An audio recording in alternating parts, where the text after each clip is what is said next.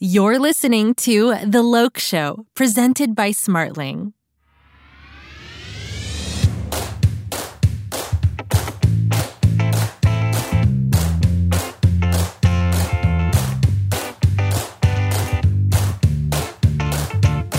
Hi everyone. Well, myself, myself and Adrian just had an amazing conversation with Martiño. We talked about all the amazing career choices he's made and the exciting companies he's worked with and what's happening in Spotify Loc program. I, am sure you're all going to enjoy it. Yes, it, I, I, you know, one one takeaway that I have, and then we'll get into the episode, Gavin, is that you know he's worked for some incredible companies, and uh, you know they all are content companies or they are tools that enable people to create content. Um, so I think I think he's got a really interesting story. Why don't let's let's jump in. Sounds good.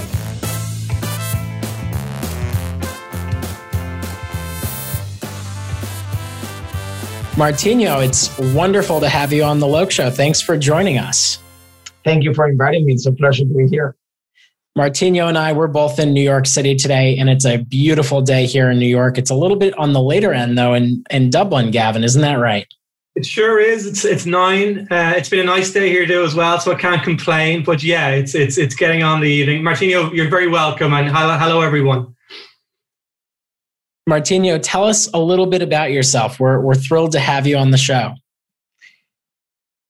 Um, I'm, I'm from Spain originally. Uh, I was born in in Ourense, which is a city in Galicia, uh, northwestern region of Spain, uh, right above Portugal.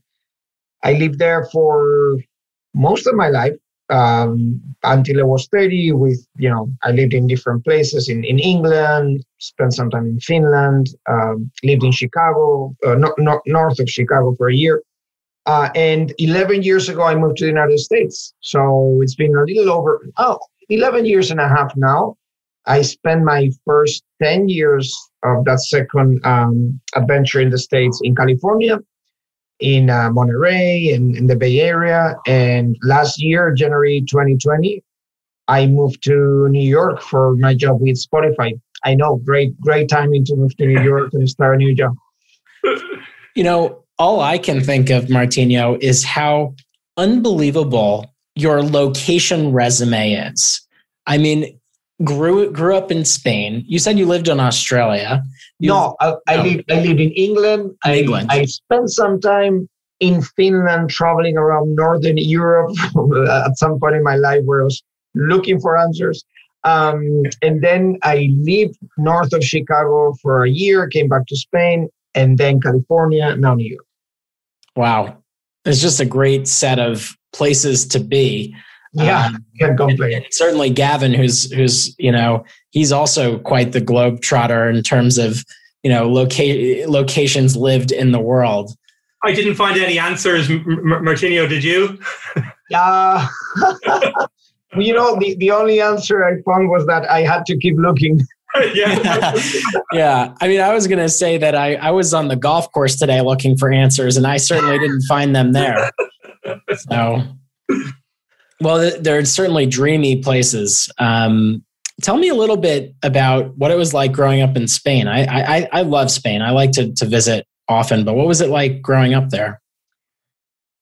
Um, I had a very happy childhood, right? Like, I think Spain is amazing because uh, we're very social we do a lot of uh, uh, things in the streets, and, and people uh, like to to be close to to each other. Neighborhoods feel like real neighborhoods, right? So it was like very safe and a lot of fun as a kid. You would spend a lot of time outside playing sports and, and, and you know doing all the things that kids are supposed to do exploring and there was no concerns about you know danger for kids or anything like that it was it was a different time right but um, I think Spain is great for that, uh, and I think about that often when it comes to raising raising kids there. Um, it, things get a little bit more complicated when you grow up and you are trying to be successful in your professional career. Um, particularly if you don't live in Barcelona or Madrid. I lived in one of the one of the poorer poorer regions of Spain, which is Galicia. It's an, it's an incredible place, but the opportunities are limited, right? if you're not in the service industry or my village was a fisherman village so you, if you don't work in the ocean or, you don't you don't work as a fisherman um, things were a little limited particularly for me who i was like a literature and movie buff and, and, and my degrees were all about literature and linguistics uh, i felt that's when you start feeling some some limitations and it could even be frustration sometimes right there's a lot of a lot of young people in spain that go yeah. through a similar experience so um, still a lot of fun, and, and we're very good at having fun and enjoying life. And I miss that part of living in, in Spain. Uh, but I think at some point I, I realized that I had to look elsewhere to to keep growing.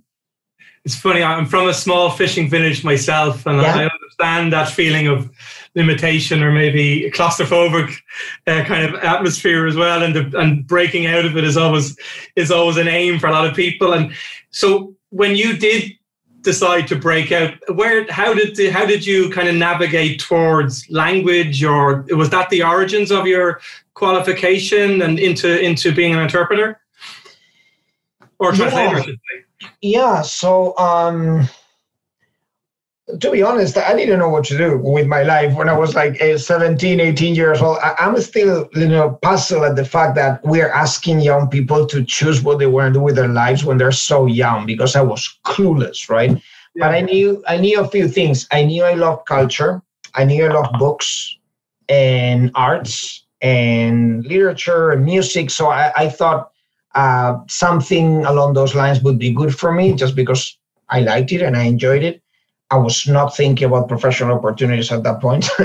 um, and and yeah, you know, like I, I, looked at the options and I, I figured out, hey, I, I, like English. I listen to a lot of music in English. I'm, I'm, I'm good at English in, in, in high school. So I decided to to explore the philology field. In Spain, it's called philology. So I did English philology. After I was done with it, I liked it so much. I decided to do Hispanic philology in reality, I just wanted to extend my time in college. um, but but yeah, that was that was how everything started. I always thought I was going to be a teacher, a language teacher, a literature teacher. Um, my family has uh, quite a few public school teachers, um, so I think that's where I was headed. But a lot of things happened in the way, and and I started thinking about translation. I really like the idea of transferring knowledge and experiences from one culture to the other. So I started looking into, uh, you know, uh, what happens when you translate a book or a movie, what gets lost in the way, or how do you adapt it to a new culture? I always found it fascinating, right? Um, so little by little, start to pay more attention to the translation field and not so much linguistics. Yeah. And yeah, uh, at some point, after many random jobs and places, I decided to start a master's in translation and linguistics.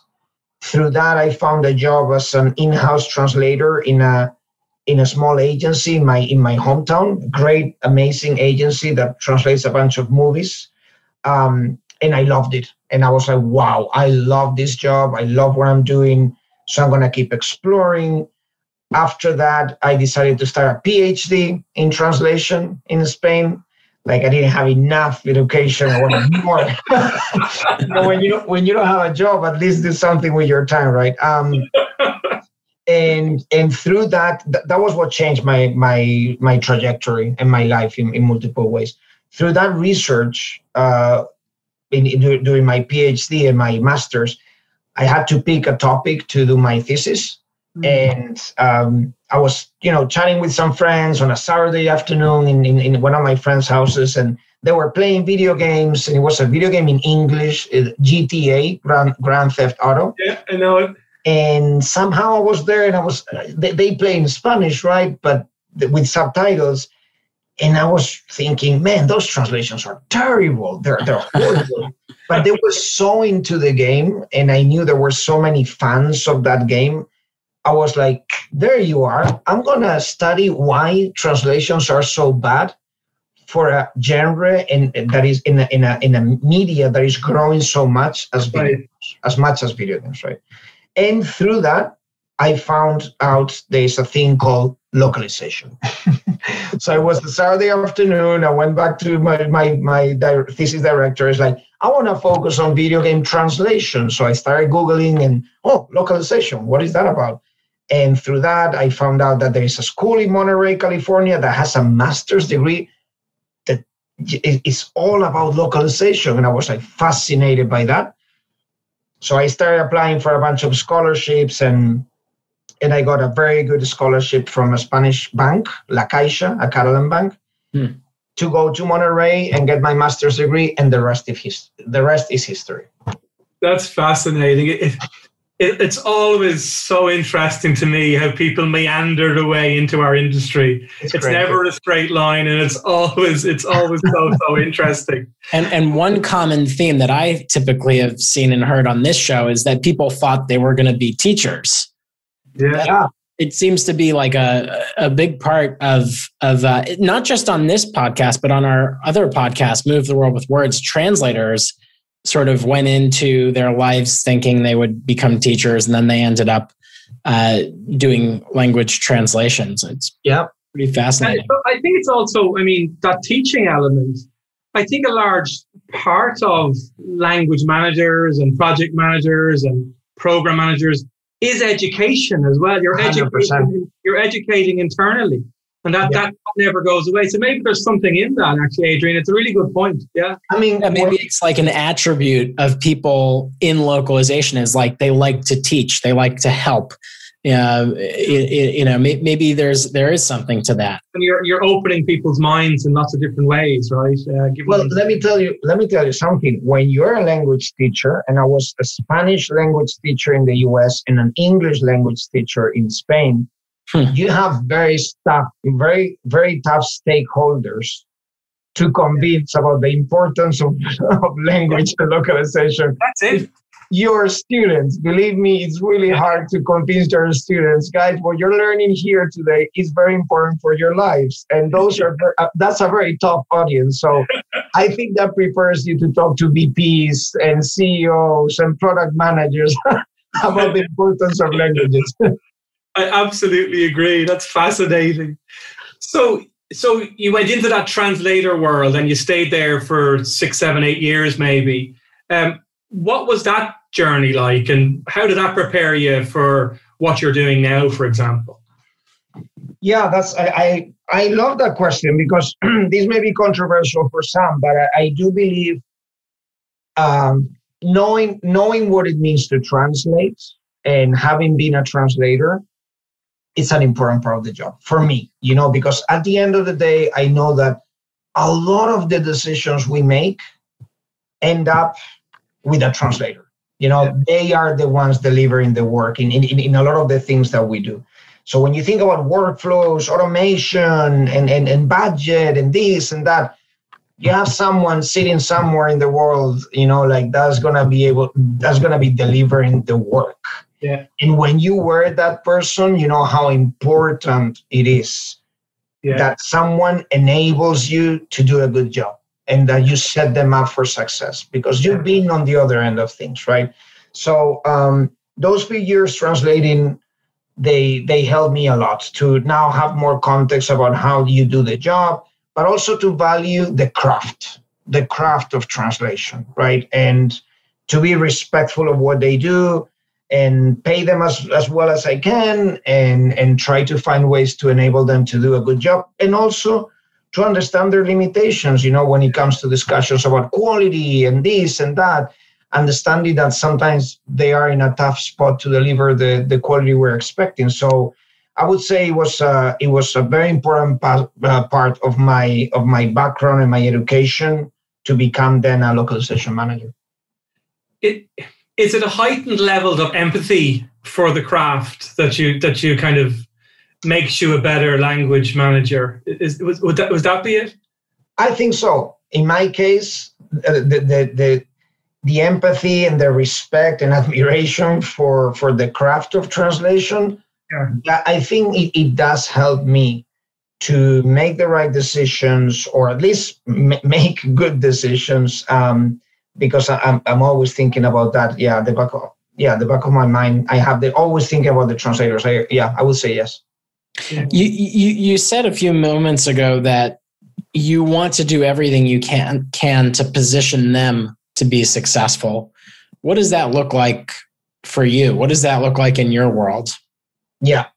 So um, I do believe that setting each other up for success is critical when it comes to a vendor and client relationship. Mm-hmm. Uh, and and that's my focus when I work with vendors. I, I want to empower them. I don't want to micromanage them. I don't want to um, have just a, a one-way conversation. I want to make sure the feedback uh, goes back and forth, and there's really open channels of communication. And when we think about technology and when we think about a process, uh, we are not only thinking about what works for us on the client side, what's going to make our lives more comfortable. It's also what's going to allow those folks on the other side to do an amazing job. So we don't have to micromanage them. Uh, we can trust them, and at the end of the day, they deliver quality work. You know, so, so I think the more you empower them, the better results you're going to have. The less people you're going to need to manage vendors because they're already performing well. So, you know, I think it's a win win situation, but it's not easy to get there. But that's how, how I'm looking at this sort of relationship at the moment. Yeah. When I, when I look at your when I look at your career uh, from when you moved from being a translator into into from the onto the client side, what stands out is your choice of company. Mm. Uh, so to me, it stands out quite clearly. GoPro and Netflix and Spotify, three companies that are really bringing really cool experiences to society. And um, is, was that a conscious choice by you, or what? What was the what, what was the reasoning for for for joining those those companies? Yeah, that's a very good very good question, and the answer is yes. It was a conscious choice. Uh, I I mean, I don't know if I'm lucky or not, but I've, I've always wanted to work for companies that that I like. I like their product. I like their mission. Um, I like the brand, and I just think they're cool. You know, like like if I'm gonna if I'm gonna invest my time and energy in a job, and you know, I'm I'm, I'm pretty intense when I work, and, and I and I give it all uh, I want to do it for something that I feel proud of, you know, like, and GoPro, I, I love the product, but I also love what GoPro means for a lot of people, which is going outdoors and having fun and, and capturing amazing experiences. Such a cool product. Right? Such it's, a cool product. It's incredible. It's this, this little tiny, super powerful product. I, I'm, I'm, a, I'm a user. I still use it and I will always use it.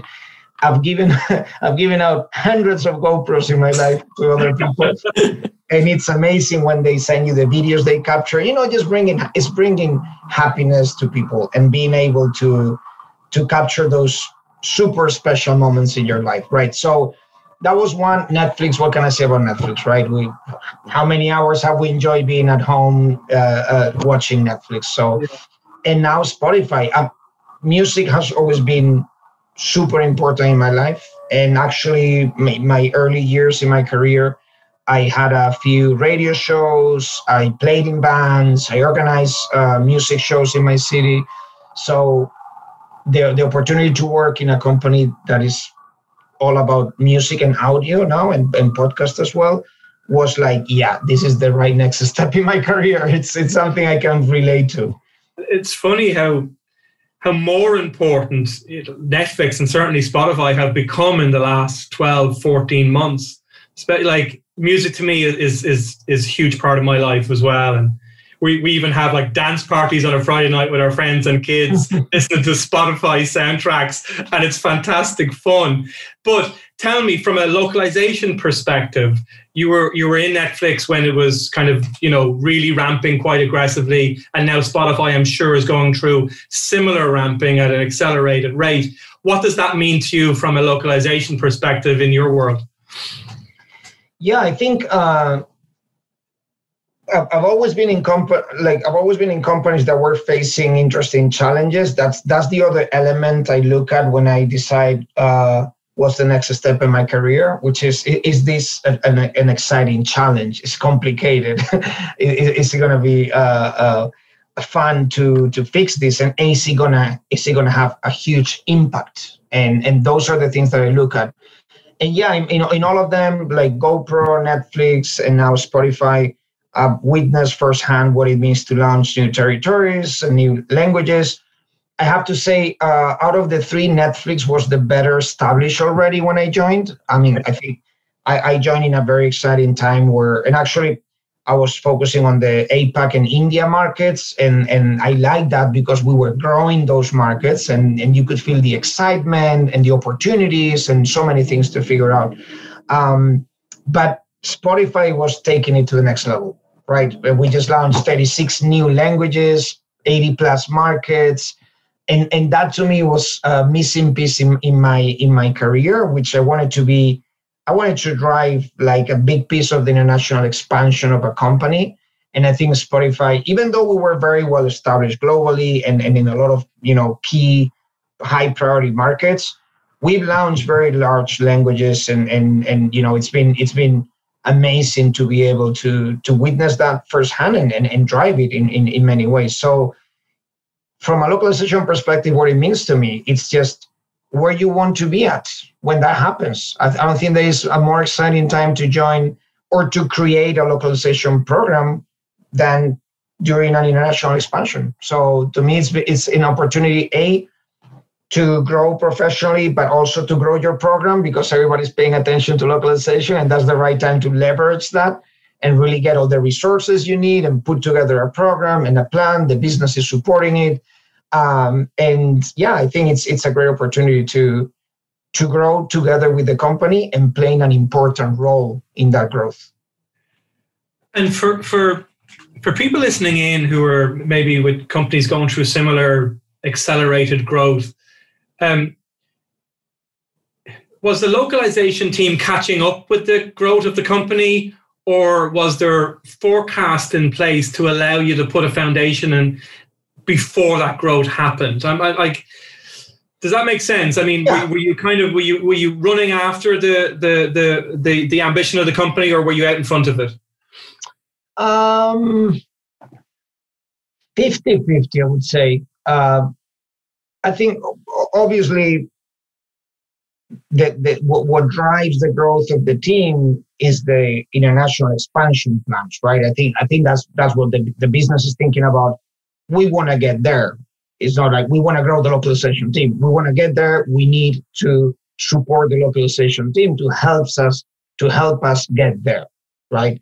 So it wasn't like like so probably we are catching up a little bit, but I think there was a very clear agreement among leadership that we need to support this team in order to deliver uh, this project. Um, it's never easy though. Like you know, like there's so many priorities and so many things happening. We're all fighting for resources and headcount and whatnot.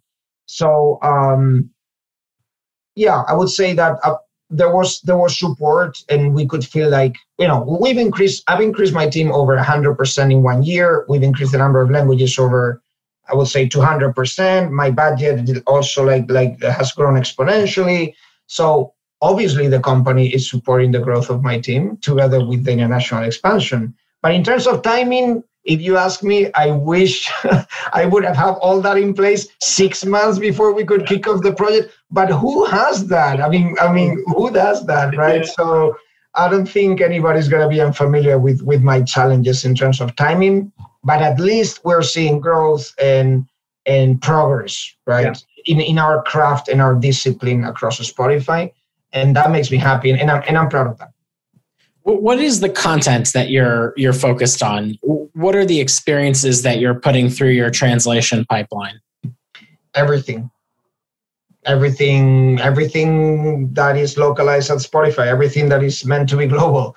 Um, marketing campaigns, messaging, CRM, website, customer support, uh, product, any any new product features, UI.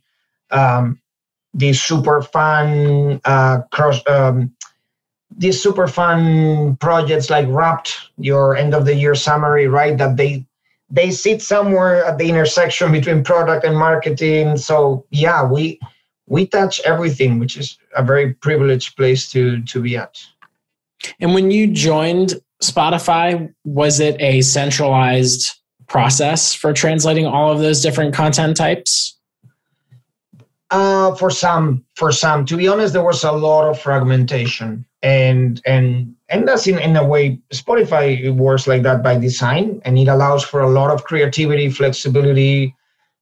We're very agile, and we don't work with these very rigid structures. But as you know, uh, for a centralized team, that brings up a lot of challenges. So when I joined, there were some processes that were uh, already centralized, but there was quite a bit of fragmentation. So a lot of my work during the first year has been about consolidating and centralizing. Fantastic. And so, as you said earlier on, I mean, that, that rapid growth brings a set of challenges for sure. What's been what's been some of those main ones, and how have you navigated some of those main challenges of trying to, um, you know, um, put a program in place to handle, you know, hugely increased levels of volume, hugely increased language uh, pairings. What what have been the main challenges? Um there's, there, there are a few. Obviously, when you grow very fast and you're playing catch up a little, it's like you're trying to you're trying to um, build these amazing processes and and tools and team while you're executing. Right. Right. Right. So that is hard on the team. That is hard on the team because you're dealing with change, and you know change is hard for everybody. Uh, you know, uh, uh, you bring like a new manager, a new vision, 36 languages. We actually launched 38 languages in less than a year. You have uh, Korean and Russian. So everything going on at the same time. I think that deserves a congratulations because I understand how absolutely colossal that is. yeah, I feel like it also deserves a, a little reaction in Zoom. There we go. yeah, I think it's uh, honestly uh, what I hear is that it's an unprecedented effort at this scale 38 languages in less than a year. So trying to do that with a small team, limited resources, um, I think it was it was hard on the team and, and on myself. But I think greatness doesn't happen when things are comfortable and easy. And sometimes, you know, I hate to say but greatness doesn't happen from nine to five sometimes, right? Like you, you sometimes need to give that little extra. And, yeah. and when you want to deliver on probably the largest project of your life, uh, it requires a lot of passion and dedication and sacrifice. Yeah. So that is one of the biggest challenges that you, it's hard to find a balance between the excitement of getting it done, maximizing the resources at hand to make it happen, being super agile, scrappy, uh, fast, always thinking about quality and, and your users as well, all at the same time. It was hard to find a balance between all that and, and a healthy balance for the team. Sure. That was definitely my biggest challenge, right? I yeah. knew that what we were doing was special. I knew it was it was going to be good for for us as a team in terms of increasing visibility, credibility, support of the whole business, but it came with uh, with a lot of sacrifices. Um, and the other one would be infrastructure. You know, uh, Spotify is a large company, like like an, an insane amount of groups of engineers doing great things, but there's so many tools and so so many repositories where content lives and things change really quickly, reorgs and whatnot. So trying to also centralize and consolidate the infrastructure that you need to be yeah. able to scale, right?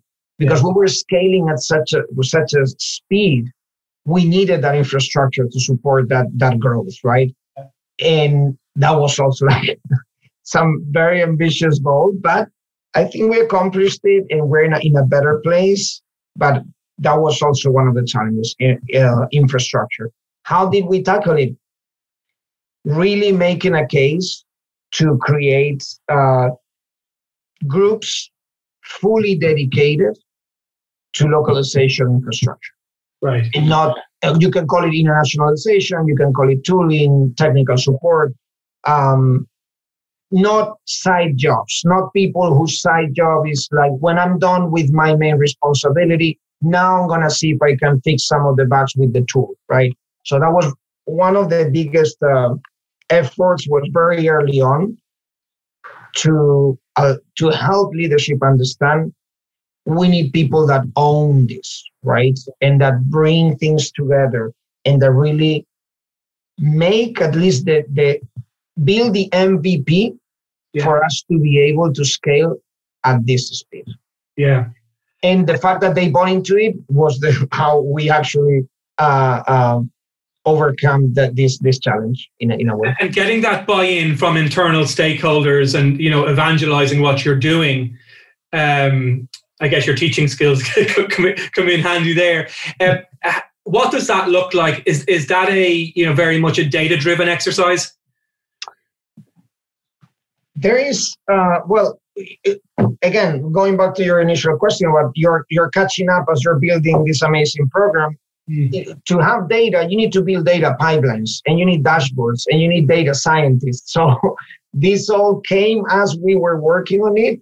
But I think I, I, I think there is so much data out there and that was one of the things I did. Is like, I don't even need a lot of Spotify data because I know the data is out there. And, and, and you have all these amazing businesses like Facebook and Netflix that they already have that data. And, and we know it's out there. And they've talked about it in conferences. There's reports uh, published. There's a lot of uh, consultancy firms in localization that we all know that they put together yearly reports or, or, or a few reports a year that show the impact and the value of localization. So I started gathering a lot of data coming from everywhere. I, I decided I'm not going to be constrained by the lack of very specific uh, localization data or the value and impact of localization in the past. Internally, when, when I can go out there and, and use those use cases to to help people understand why this is important. Uh, the good news is that you know, here and there, you start seeing people looking at more data, internal data, and now we have better pipelines and we are starting to have more real time data that shows the impact of what we do. But it was an exercise of let's see what resources we have internally, but let's not limit ourselves and learn from others and get what's out there in the industry yeah. and use that to to influence those decisions. To be honest, when you look at the the ROI in localization, it's so ridiculously high if you think about what it costs versus what you spend on a marketing campaign in a country that could be three times what it costs to launch three languages, you're like, this should be a no brainer. So, yes, there was a lot of teaching, a lot of talking, a lot of meetings, a lot of long days and nights meeting people and trying to get to the right folks and connecting the dots. You know, when, when you have all these conversations that are great, but then you're like, yes, but I need a decision maker here. I need all these conversations to really materialize in, in, into a decision and the, into the support I need. It's not always successful. I, I haven't been successful at all of them, but we've been successful at enough of them to, to allow us to make this happen. I think that uh, the observation you just shared about ROI on translation could be perhaps the most unique perspective I've ever heard on translation ROI, specifically how you benchmarked it against other things that companies spend money on, one of them being an advertising or a marketing campaign. I mean, a company the scale of the ones that you've worked for, they're spending a lot of money on advertising. Yep. Uh, and communications. And, and if you actually do think about the cost of language translation in comparison to some of those other communication programs, it's a fraction of the cost. Yeah, I think I, I think that's the sort of business conversation you need to have. It's like if you're not prioritizing this X number of dollars to speak the language of your users in a region that has 100 million potential users, where are you spending that money that is going to bring you better results and, and, and a better ROI, right? Um, yeah, those are tough questions that you need to ask you know like like show me something that is going to be uh, that is going to move the needle more than this for this amount of money you know uh, and comparing it with with other disciplines that they get maybe more love and more attention just because they're better known and because they're bigger. And yours is like you're that one team that does that one thing. And sometimes it's not visible enough but yeah i agree. We i've used a lot of i've used a lot of those uh, uh, uh, pitches about hey you're spending all this money here i'm just asking you a fraction of that and it's going to be amazing it's going to this going to have a business impact that we, you're going to feel it believe me right and that and, and the fact that when you were asking about data well, there is a piece of data that is so easy to use and it should just, you know, kill all conversations, which is where are, where is your revenue coming from? what are your users? You know, what in, in 10 years, where do you think most of your revenue is going to come from? And where, where are your users going to, going to live? And what languages do they speak? And what are they expecting from a global brand? Um, and when you hear the answers, I think that really paves the way for the rest of the conversation. For sure. Maybe that's a good segue into, into my next question. What does the future look like for, for you? And what does the future look like for Spotify Loc program? Um, for me, I mean, for me personally, yeah, yeah. well, I, I, I want to keep doing exciting things at Spotify. I think we are just getting started, to be honest. Um, I want to build a world class localized experience for our users. Um, uh, so there's there's a lot of opportunities there. I'm not going to tell you which ones, but there are a lot of them, and I'm excited about those. Uh, I think there is so much room for growth for for my program and the discipline and the craft and developing that love for the craft and that respect for the craft. That is something that I value a lot and and that I wanted to to work on. So I think there's a lot of room for to keep exploring things for me and for my team. Uh, and, and for localization at Spotify, to get deeper, deeper in the user experience. You know, I think we're just uh, um, tapping into some of those opportunities, and yeah, without revealing too much, I think there is a lot that we can do to to make the product feel closer to our users wherever they are, and yeah. to provide them with a more personalized experience from a culture and language perspective, let alone content, right? But uh, for my team, uh, for now, I'll just talk about, about culture and, and, and, language. And, and so I think the team can, can continue to explore, to grow, um, to go deeper into localization, do more education, better, bring in better tools and technology getting more data and showing the world that Spotify, this is the actual impact on the business and this data, you know, proves it very clearly. So yeah, there's a there's a lot of opportunities for us. And the team, the team is like growing, people are growing within the team. Um, we're hiring and we're starting to think about okay, we're becoming very strong operationally we actually establish a very strong relationship with our vendors. So we need to continue to think about how do we empower them to do more and to become, a, a, a, you know, they are truly an extension of our team, but to become even closer and to bring more value to the table. And, um, and for us also to go deeper in that localized, what does it mean to offer a truly localized experience to our users and to further global growth? That's that sounds like a bright future ahead. And you know what I can't help but think about is how far you've come. Uh, you know, we started this conversation by talking about where you came from and how you had all of these aspirations. And sometimes in interviews like these, we we might hear someone say, "Well, if you were to look back at you know at your 10 year old self like what would you what would you tell that person to do but I'm not even going to ask that question because it, it seems like you just followed your gut at every point in your life and it's just treated you really well. yeah, that's a, I've been thinking a lot about that lately. Um, yeah, yeah, I think it's been, it's all about being curious. I'm very curious, you know, and, and, and I, I'm always I always want to learn more and keep growing and what is it like to do this and to live there and and I've always been uh, trying to explore my potential, you know, I think there were some points in my life where I was like, well, I guess this is it. I'll become a language teacher and live here and, and in my in my uh, fishing village, and that's gonna be that's gonna be life. Which honestly would be great. I think that's a great life too. But there was always some some sort of like appetite inside of me to be like, but what if I do more? Or how much can I do? Or you know, am I good at this or how good can I be at this? Right. So those questions, they they they're always there. Sometimes it's a little disturbing. It's like, stop. I just want to be comfortable for a while.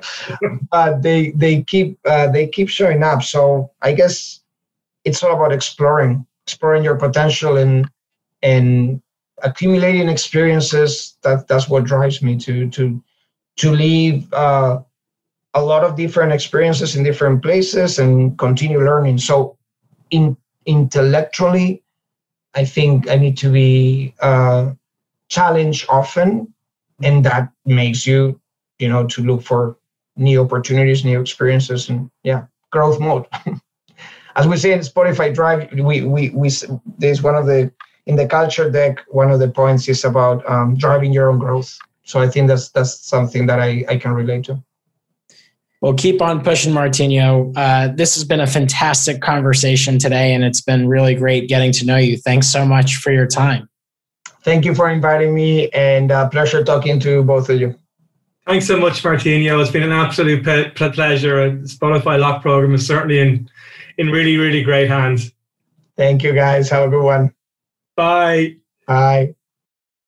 Martiño, thank you, thank you, thank you for being an incredible guest here on the Loc Show. That was an, a riveting conversation, and uh, I, Gavin and I just couldn't thank you enough for sharing some of your time, your expertise, your story with us today. Um, we really appreciate it. If you loved this episode of the Loc Show, it would be an amazing treat if you went on over to your podcast player and gave this episode a five star review. I know it would make my day, and I think it would make Martiño's day also. Um, and if you are in the localization industry and would like to be featured on the Loc Show, send me an email, locshow at smartling.com. Uh, we're actively looking for new guests to have informal conversations about your experience in the industry and to share some of the um, some of the things that you do that make you proud or some of the, the tools that you have in place to enable the success that you've had in your career. That's it from me and, and Gavin today. Have a great week, and we'll see you next time.